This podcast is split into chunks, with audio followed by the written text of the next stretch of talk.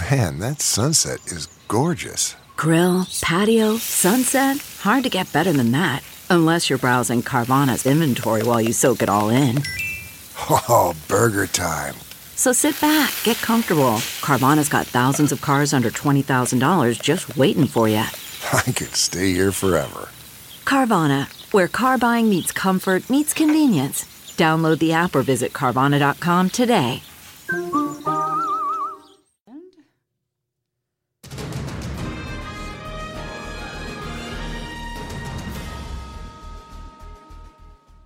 Another exciting week to talk about with Take Two. We have Maura Carabello from the Exoro Group and John Frugal Dougall. I can't not call you just John Dougall now that you told me you're Frugal It is Dougall. perfectly fine. It's been Frugal Dougall my whole life.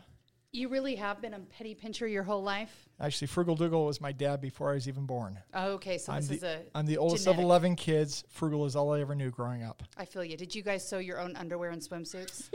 we did at my Um, house. Everything. Yeah, not quite that far, but hey, you didn't let it wear out. You didn't let it break. It was, you were going to have it for life. The good old days. Now they don't even make anything like that, Maura. You know, don't you feel like you're It's true. replacing something that cost a billion dollars and you got to get another one? Right. Lame. Right. All right, there is a lot to talk about this week. I want to start with the legislature this time, and um, Are they in session? they are in session. I've heard sources close to me. There's a lot of people watching. Two more weeks. Almost there. So uh, the abortion bill was being heard last night, and they apparently had to move rooms because there were that many people that wanted to talk about it. They were in a larger room. And uh, this is Senator McKay's bill. Uh, he's making waves with this. Um, Maura, when you look at this, is there something important that can be done here by Republicans? This is something that both sides feel very strongly in their hearts. So it's obviously a topic that people care about. Is it just a message bill, or is there actual change that could be affected by this? So I'm a little spirited about this topic this week, partly because just this week? just this, just this one time. She's spirited every week. just this one moment, and uh, you know, I, I, I'm my short answer is this is a message bill start to finish, and so I I keep looking at it from three frameworks, and one is where you presented merit. Does this have merit? On face, it doesn't. And frankly, because it relies on a change in the Supreme Court, this has as much merit as m- me wanting to assert that we change um, and I, I propose a law about gun ownership once the Second Amendment is is rolled back and redefined from where it was defined in the, the 90s. So you, you there's not merit to a bill that requires the Supreme Court to change. And so this is soup to nuts a message bear bill. But there are two other problems with this entire process with McKay's bill.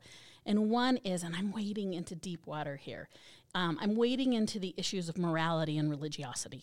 And, um, and, and one of the things I want to say about morality is that often in the social contract of the world, laws frame up moral social contracts we have with each other. But when you move too far off of the broad held, you moved into usually religiosity about these moral issues. And this bill has strong underpinnings of religion, and, and I think most of us believe strongly in separating religion um, from church and state, and I think there's merit, there's long held merits to that. And I think while there's certainly some broadly held underpinnings, there's there's Christians and moralists and um, and and um, people on both sides of the spectrum, and this feels very much like it's entering the religiosity category and away from public good. The third reason that this deeply offends me personally is the sexism attached to it, and really the premise of these kinds of abortion bills are that women need to be told what to do with their own bodies, and that we somehow don't have the intuitive empathy, even though whether you believe in a God or whether you believe in a natural force, somehow that force, she's given us the power to give birth, but apparently, according to the laws of the land, we don't have the same authority or or ability to dictate what should be done with our bodies. And I think these move into harmful categories. We've seen bills this year that talk about unnecessary procedures relating to abortions that women would have to have inflicted upon them. And the preponderance of um, message bills in this category this year, I think, have, have reached this epic level. And I ask myself, does this bill have merit in law? This one doesn't. Um, is it suiting the common moral framework that is a social contract, or has it moved on to religiosity? And and again, is it fundamentally not respecting uh, women, their bodies, their choices, and their deep and empathetic choice. I think if you listen to the dialogue from Senator McKay, frankly, I would say yes, this comes from someone who has never had hormones and certainly never carried a child, certainly does not pay any honor to the complexity that you listen to with healthcare uh, professionals. So, what you don't see me speak of right now is whether I'm for or against abortion, because I don't even think it rose to the merit of that conversation. So Maura talks a lot about John about social contracts, and I think if you were to talk to uh, Senator McKay, who's running this bill, he would say that in the social contract, that killing a child or a baby that you're carrying goes against that social contract. So does that go against Maura's argument, or is well, is it just a message bill, like she said, and we should probably just leave this at the federal level, let the Supreme Court take care of it? No, I don't think this is a message bill as described. I mean, the fundamental purpose we create government is to protect life and this is the most fundamental question when it comes to life. And what is the role of the government when it comes to the unborn? And that is a fundamental question, and that goes to the societal contract discussion. Now, one of the other things I'd like to bring up is who really launched this push of this kind of initiative? It wasn't Senator McKay, it was Councilwoman McKay, Dan's wife. She was the one that launched the effort in Riverton City so to say that it's a man pushing this agenda, I would disagree with, since it was actually Tawnie McKay that really started driving this current push, this current initiative there's men and women both. You think there's this. merit in proffering a bill that requires the Supreme Court to make a decision? Because if that's true, then let's talk about the Second Amendment. Well, you, talk, I'm, I'm, I'm just taking issue. A, you said this was men dictating to women. I'm and saying I if you listen to Senator you, McKay, his remarks are fundamentally sexist. But when you so look I, at where this started. I'm holding him accountable as an elected official, and I can judge his remarks. And Senator McKay said things that are fundamentally misunderstanding reproduction okay. and the responsibility of women. I just want want to remind you where this started with Tawnie McKay. Okay? I'm holding now Senator the, the McKay responsible. Is, I want to come back. Maura, when you talk about social contracts and we talk about the role of government and protecting life, where is that role? And okay, there's a certain message to this bill, but part of the message comes when you look nationwide. You look at some of where folks are driving on the other side when it comes to abortion and where they want to allow it to go. And clearly, there's a reaction as a result on each side is reacting to the other side. But this comes to that fundamental question what is the role of government, especially when it comes to protecting life?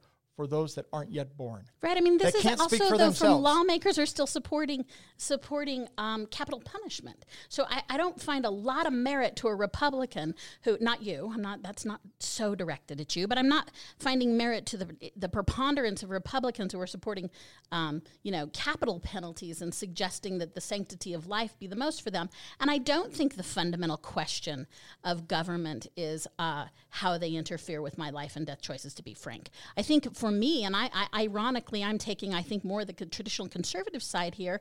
I think I would like to look at um, those in need and the fundamental structures like transportation, water, and infrastructure needs. I would put that higher on the list than than the state making my moral choices for me. Now, part of the other dynamic that comes into play is clearly at the federal level. What is the Supreme Court going to do? Is it going to roll back Roe v. Wade? That's clearly a question at the federal level. One thing I'd also like to highlight is at least in Utah, it looks like the number of abortions is declining, It's been declining for decades now, which, at least from my perspective, is a good trajectory. There's nobody who doesn't no think that's terrific. And again, yeah. I think some of the misnomer is that somehow women use abortion as, uh, you know, birth control. And I think that's a ludicrous notion. And I think that that health of females is something we share in common, right? I mean, health of women and the fact that there is a reduction um, in uh, abortions is really important. And I think what we know of the statistics is that's a lot around planned pregnancies and a lot around larger health care issues for women. Well, I think this conversation shows why the room was packed exactly. last night. Everyone feels sure. so strongly. And it's obviously part of the national conversation, too. I've heard several interviews with Pete Buttigieg where he's been talking about late term abortions and women's rights in that regard too. So I think there is probably more of this conversation to be had before November. So, and I think it's an important one. Uh, Utah bigamy law change get yourself a couple extra wives, husbands if you want, Maura. So um, I want to talk about whether this is a good Maura, idea. what, what are your plans? what are your plans? Yeah. It's right here, just between us. What are your plans? I think this would probably be offensive to the polygamous families who are up on the hill. Most of them up there are in adult consensual relationships where this is a big deal for them, where they won't be federally prosecuted, and now it's probably like getting a traffic ticket being a polygamist. The worry comes when you look at the Warren Jeffs of the world and little girls forced into polygamy. And I don't want to offend anyone, but I can only think of myself thinking polygamy is a good idea. If I could get a cleaning wife, I don't know, like a pack my suitcases If we wife, can choose the wife, and I'm just the fun wife. Sign me up for that. So, Maura, is this a good thing for the state to do, decriminalize polygamy, or is this a move in the wrong direction? So you know this has merit on both sides. I should say that I I, I, I land somewhere um, in the middle. I think for me, Way to ride that fence. I, woo, I'm firmly in the nothing. No, I think where I land down uh, at the end of the day is uh, two things. One, I don't think this uh, tolerance of polygamy has really served us well for our images over the years, and it's something we fought against. So I think we should take a normalized, firm position against polygamy, just as generally not the best family unit. So uh, one is this historic look at, at, at the tolerance of this activity. Secondly, um, I hear what people are saying about consensual relationships, but I also agree completely with the body that says these laws, because we don't enforce polygamy on a day to day level, I think these laws uh, and them staying harsh really protects again against sexual violence and domestic violence. And so at the end of the day, I think I'm not in favor of loosening the polygamy. All right, John. I let Maura go first twice in a row. Sorry So about true. that. No, I no know. worries. Ladies So, first. let's talk about this. Is this a good idea? I mean, we couldn't become a state because we were having problems with polygamy, but now we're a state. We can do what we want. Uh, well, I think from my perspective, uh, it's a step in the right direction. I mean, we are not talking about children. We're not talking about crimes that come with that. What we're trying to say is basically, if you're adults in a consenting relationship that's polygamous, it's an infraction. It's not a misdemeanor. It's not a felony. It's an infraction. It's my understanding. So we're not talking about underage, teenage brides or any of that type of stuff. That is still illegal, heavy penalties when it comes to that. And and as I've described in the past, I mean, I dealt with a situation where a a young girl, she was probably 16, um, lived in a polygamous community, and somebody came from a different part of the state, and they met online. He came, he raped her, he fled the state, and law enforcement didn't want to do anything because she lived in that community. I mean, it was Which is so- insane. Which is crazy, crazy from my perspective. It doesn't matter what kind of community you live in; you should have that protection, and that's where the government failed in that case, from my perspective.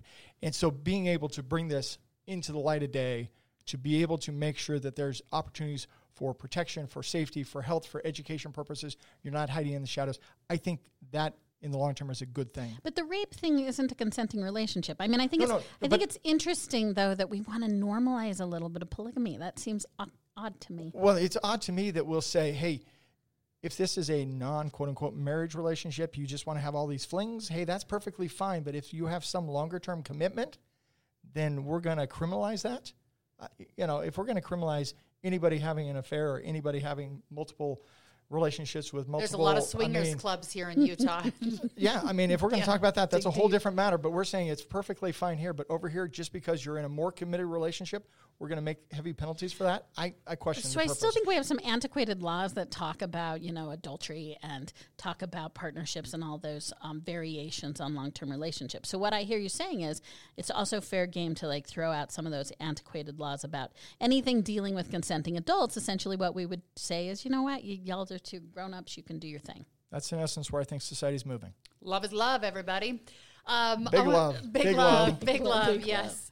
Uh, that show was coming out when I moved to Florida years ago, and that created so many questions moving from Utah. Anyhow, we got over it. Legislature saying no to background checks that Salt Lake County wants to put in place. Jenny Wilson. Um, decided that when the gun shows were coming into town, they would have background checks. And now the legislature is saying you can't do this. John, you get a second turn first.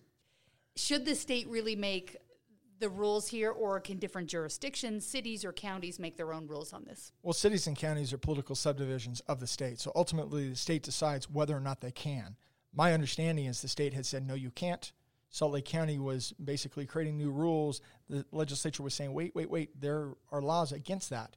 And now it sounds like they're trying to recodify to say, no, we really mean what we thought we said in the past. So, did Jenny Wilson think that she was going to be able to make this happen? Was this a way for her to assert her democraticness? I think that the nuance of the discussion is that we're talking about something that goes on inside a county owned building.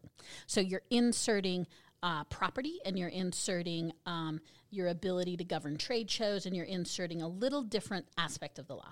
I think we do have a law on the records that don't, as, as John said well, that they don't allow municipalities to make their own rules in this area. And there are arguments about local jurisdictions that I think are sometimes uh, don't fall logic, but nonetheless, those are on the record. I think what Mayor Wilson, I think she is asserting a point of view. I mean, I think for sure she's taking the point of view that that says. Uh, uh, I- think she is asserting her democraticness. But I also think there's merit to saying, no, no, I'm not talking about, they didn't pass a statute.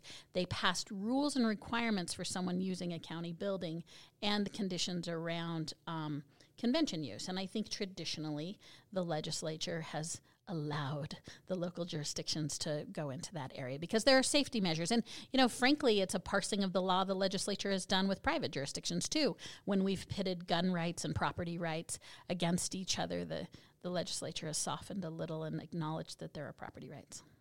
All right, I want to get to a little good news here for a second. Uh, two T Rex thumbs up right now for the Utahraptor State Park. That bill passed, so that will be happening. We talked about that, and then the daylight saving bill is actually headed to the I'm sorry. desk. I'm sorry. Just You want to? did did did it actually pass or did it just pass the House? I thought it passed Oh, the House. It's it still in the Senate. Maybe it needs to. And I then it all still has to get funded. I'm sorry. Yeah. Ten million dollars is a big, big price tag. Not for small not for for, big dinosaurs. dinosaurs. they're they're so gone. They are they are, but we're We're using them them every back. day in our car. No, I just sorry, Heidi. so I didn't mean to Thank you burst your that. bubble, but I fact check were right here. through. Fact checks are important. So, all right, we got to wait for the ten million dollars for the. I'll give a T-Rex shout out to cheering it along in the Senate, though. All right, we'll see how it goes. Uh, one thing that has passed, though, that's headed to the governor's desk is the daylight saving bill, which is exciting, I think, when you say it for a sentence, but when we talk about it, takes an act of Congress before it can happen, and then we've got to get four other states to do it.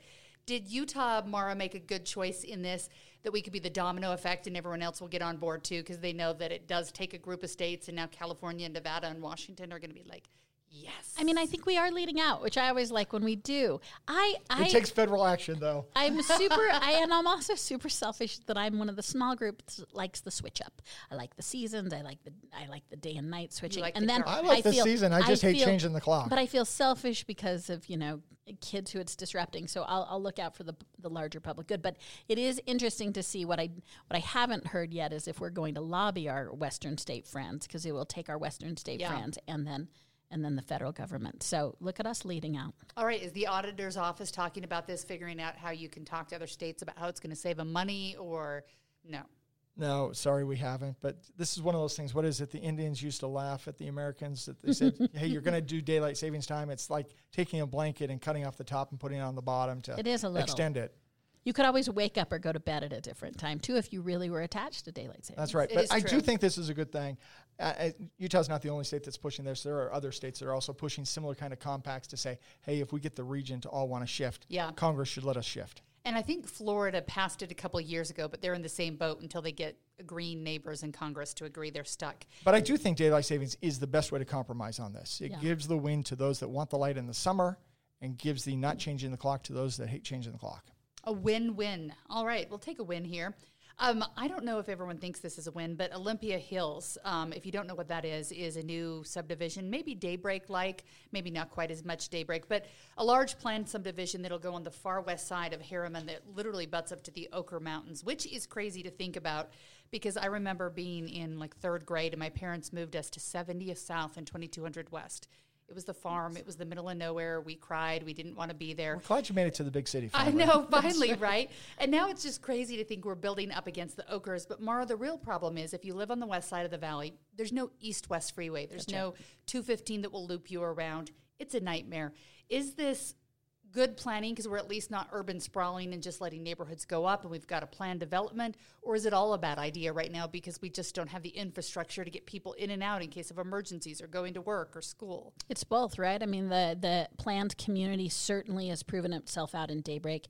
Daybreak, I will say, we were lucky with Daybreak in that they were they're the gold standard. They have done everything right. They've invested well. They understand the complexities, um, and they built that out. So we we're excited by that model. Planned communities are. This is about 6,000 units. Um, I know there's some density questions, but I feel like that's a change of life issue. And we have to start accepting our growth. And so we have to start accepting density. The one thing that I think is irresponsible about this, and um, I'm going to lay this at the feet of the county and not petitioning the state because the state needs to participate as well. But as you said, we did not couple this with transportation solutions. And it's irresponsible of the government to move forward in this way. Now, uh, they need to pace with development. It's not the developer's fault that they're ready. This private property is ready to go, and I think the planning for this this um, development is is some smart planning. But unless we take care of traffic, our quality of life will go down. Our airshed is being impacted by this, and these are big and uh, and heavy projects. But we know where the growth is going to go, and all of us right now, the east-west connections, as you suggest, are woefully absent. And so I do think it was irresponsible to move forward on this project, and I'm putting that on the county council and the state um, and saying to both of those, we know growth is coming in the Southwest. We know it's coming in Utah County. We know it's coming closer to Juab County. We know these things. And so we have to be looking at transportation solutions if we don't want to become California. So let's talk to the auditor about this for a minute. So we always hear that the state's population is going to double by 2050. We've known it was growing. I built a house out by Daybreak before Daybreak was even built, and Bangerter was out there. And even then, at the early stage, I knew Bangerter should have been a freeway. Bangerter's the reason I live in Utah County. Right. So I drove it three times. Said right. I ain't living in South Jordan. I know, and so now they're trying to switch it over, which has been a nightmare. Trying to make freeway on and off ramps, but it's a fast road, and you've got lights. And I'm just wondering, is the planning really not there in the state? Do we not have the money to build, you know, the Bacchus Highway or everything else out there into freeways? What's the holdup? We know it's coming. I'm going to say before 2003, the state was really behind the ball when it came to planning. You've seen since then, you've seen 2100 North in Lehi. You've also seen Mountain View Corridor, where the state has acquired a wide swath of land. Yeah. And it's planned to expand and build into freeway quality roads out there. And so you've got that long term plan now starting to go in place. But that's where you had new growth. You didn't already have homes and stuff like that. Salt Lake County, Maura is absolutely right. Salt Lake County is a disaster when you try and go east west. North South's okay. Mm-hmm. East West, horrible. Daybreak, I think, was generally good, except for still East West coming out of Daybreak into Salt Lake. The East West is horrible when it comes to transportation. And when you look at this, Olympia Hills, that's one of the big challenges is what is the impact for transportation and what is that impact not just to benefit uh, Olympia Hills, but what negative impact does that have on everybody else that already exists when you start taking their homes, expanding roads, other things like that? But you got to figure out, we've got to figure out as a state how to deal with those east west things. The other challenge you have is when it comes to private property, we are very vague of what you can do with your private property. Now you've got the county rezoning for a higher density, my understanding, than any other development out there, which is going to bring all sorts of other challenges with it. And yeah, the, the developer clearly has a an opportunity to come get that rezoned, but we have this lack of clarity about what one can actually do with their pr- property and how this rezoning takes place. I also think, unfortunately, I don't know as the counties are the best to deal with these kind of development activities. In Utah County, we basically say you got to be a city, so you either have to incorporate or join some other city when you're going to do a development like this because the county really can't handle I agree those with type that. of activities. The county in that instance tends to be the convener and tends to actually uh, vision further out than sometimes the municipality. So I do think it's a combination of municipal and state resources. Uh, the, we've risen to the challenge before. So one of the things we have a great UDOT. I mean, we really do have a nice Department of Transportation. And they've come a long way in the past couple of decades. And they're doing now long-term planning. So it's not like we don't have the agencies who can, who can do this. But you also look at the remarkable work we did on mass transit. We were really far behind in mass transit. And in a series of about 11 years, we laid more track than any other state in the union in a I think it was a 10 year period. And we really did well on mass transit. And then it seems as though I don't know, we looked away and started doing short term thinking again. And I know I, I, say that flippantly. I know it's because there's always a need list, right? It's not. Yeah. It's, it, it, there's always a, a long list, but this is so directly tied to two things we care about: our airshed and our quality of life. And if we don't get transportation right, and if we don't invest in big time thinking, not short time thinking, because you look at those remarkable cities and they all have this backbone infrastructure that allows us to use alternatives.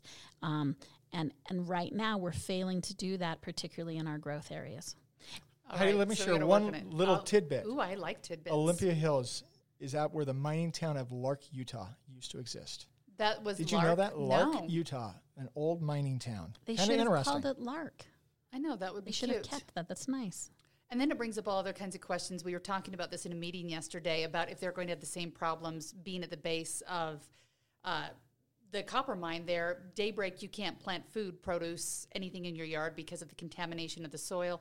Are they going to have those same issues out there against the mountain? So I think there's a lot of questions that come with it. They've got soil questions, they've got water questions. I mean, these will be great new communities, but new communities have this whole set of rearranging resources and experience that the older established communities. And one of the have. challenges with growth clearly is a lot of the growth is coming from our kids and our grandkids. They want to live here, they think it's beautiful. There's other folks that are retiring that are moving back to where they grew up. And then there's lots of folks that are finding out how beautiful Utah is and they want to be a part of it. Not, not, and not to prolong this discussion, I just want to not vilify the word density either, because people have these the- Density, density, exactly, and we're attributing these things to density. But what we need to remember is density also means the grandparent that wants to stay close to the grandkids but don't want to mow their lawn. It means people who don't want to be dependent on acreage and are putting other values in place. So density does not need to be negative things. It can mean strong socioeconomic conditions. It can mean cohesive um, and and diverse uh, communities. It can mean really that old fashioned sense of neighborhoods. Density can mean wonderful things to what we do in Just the world. Oftentimes means lots of traffic. yeah. It sometimes does, but done well, and and again, as we've described, with the resources of having nice public transit, it doesn't mean that. If they could build some high rises right against the Oquirrhs right there so people could work and not leave, Mm-hmm. that would be great. We always say that because we're like, we build Daybreak and we're like, they'll work and live here. If you work at Fizz or maybe someplace else, you Right. work and live there, but most people are going to have to go to the office buildings to work. Um, Super Tuesday is just around the corner, which is exciting. And I'm sad that I'm going to be on vacation because I love a good election. But um, Have you voted already? I have voted There you go. in my jammies at the countertop. I don't know why it takes people so long. If you're still making your decisions, then I get that because we've had a Democratic debate just barely. That if you're finally, you know, just really trying to hunker down and figure out Clearly, just vote Bernie. is. That's what everybody's doing. That's right. All the cool kids are doing it. But I thought it was interesting. If you're going to mail in your ballot, mail it in Monday. It's got to be postmarked Monday. It is true. Although, if you wait that long, I prefer just so we can get the numbers counted, just go drop it at a drop box because if not, it's like a week or two later. And um, Can you I say Iowa? Iowa, yes. We don't want to be Iowa. But Salt Lake County voter turnout, I actually thought was sort of okay 29% a week out. Uh, 331,000 ballots mailed out, 95,000 have been returned. But that means I don't know if it's because people aren't going to vote or if they're still making up their minds. Maura, have you been listening to every Democratic debate trying to figure out who your guy or gal is? Or have you made up your mind and mailed in Yes, as well? Maura. Inquiring minds want to Well, know. I have made up my mind. I did attempt to watch most of the debates, but if I'm going to be honest with everybody, Chopped had a viewer gets to choose the ingredients, and that is pretty stiff competition against the Democratic debate. So I, I may have moved to the Food Network, but I think it. You know, I I think other it. places to research. The So I suffered alone. No, I I- well, no, the recap's all you need anymore, right? So, I, you know, I think there is some momentum around this. I think Super Tuesday is intended to shake things up. I think it's the first real bellwether test of many of these campaigns, and you're going to see big moves um, making it. You know, the one thing that's curious about Utah is a reminder. So, a different a different day, a different measure. But in 2016, when we held the Democratic caucus with our friend Bernie and Hillary Clinton, remember Bernie got almost 80% of the vote. yeah, it was huge. It was enormous. I mean, it was rock star big, you know, Romney presidential numbers. Yeah. And so uh, I, It's I because Utah struggled with Clintons. He, We've that cl- struggled with the Clintons for deeply decades. Struggle, and, then- and that's a good point. And so it's an interesting thing to see now that you have many other choices, including Michael Bloomberg coming in big. This is his first test of of um, getting delegates' votes counted for him as Super Tuesday. I think we are going to see a big turnout. I think people have been grabbing and, and mailing in and, and making their choices. Um, before we let John have a turn, do you have a call of who the three top two, the top three will be after we make it out of Super Tuesday? I don't think we can keep debating with seven people. I think Super Tuesday is going to weed people out. You know, I think y- you Tell have me, to acknowledge Tulsi, Sanders. Tulsi, is she going to be there? Hey now, She I like her. She's got a point of view. Um, I like her a lot. I- y- y- Bernie's got some mojo for whatever reason. I think we cannot deny it. It's because he's Trump, right? Like potato, potato for me. But uh, I think Bernie. I think there's uh, some calculus that Bloomberg will be in play still, um, and I think you know Buttigieg is still continuing. To eke out those numbers, and so that's just like a numbers race. That's not a profile. Well, of the remind us right now. Ben McAdams has endorsed. Is it Bloomberg? I think that's right. He and did then and then Bloomberg. and then um, uh, Mayor Wilson and Mayor uh, Buttigieg. Mendenhall. Buttigieg.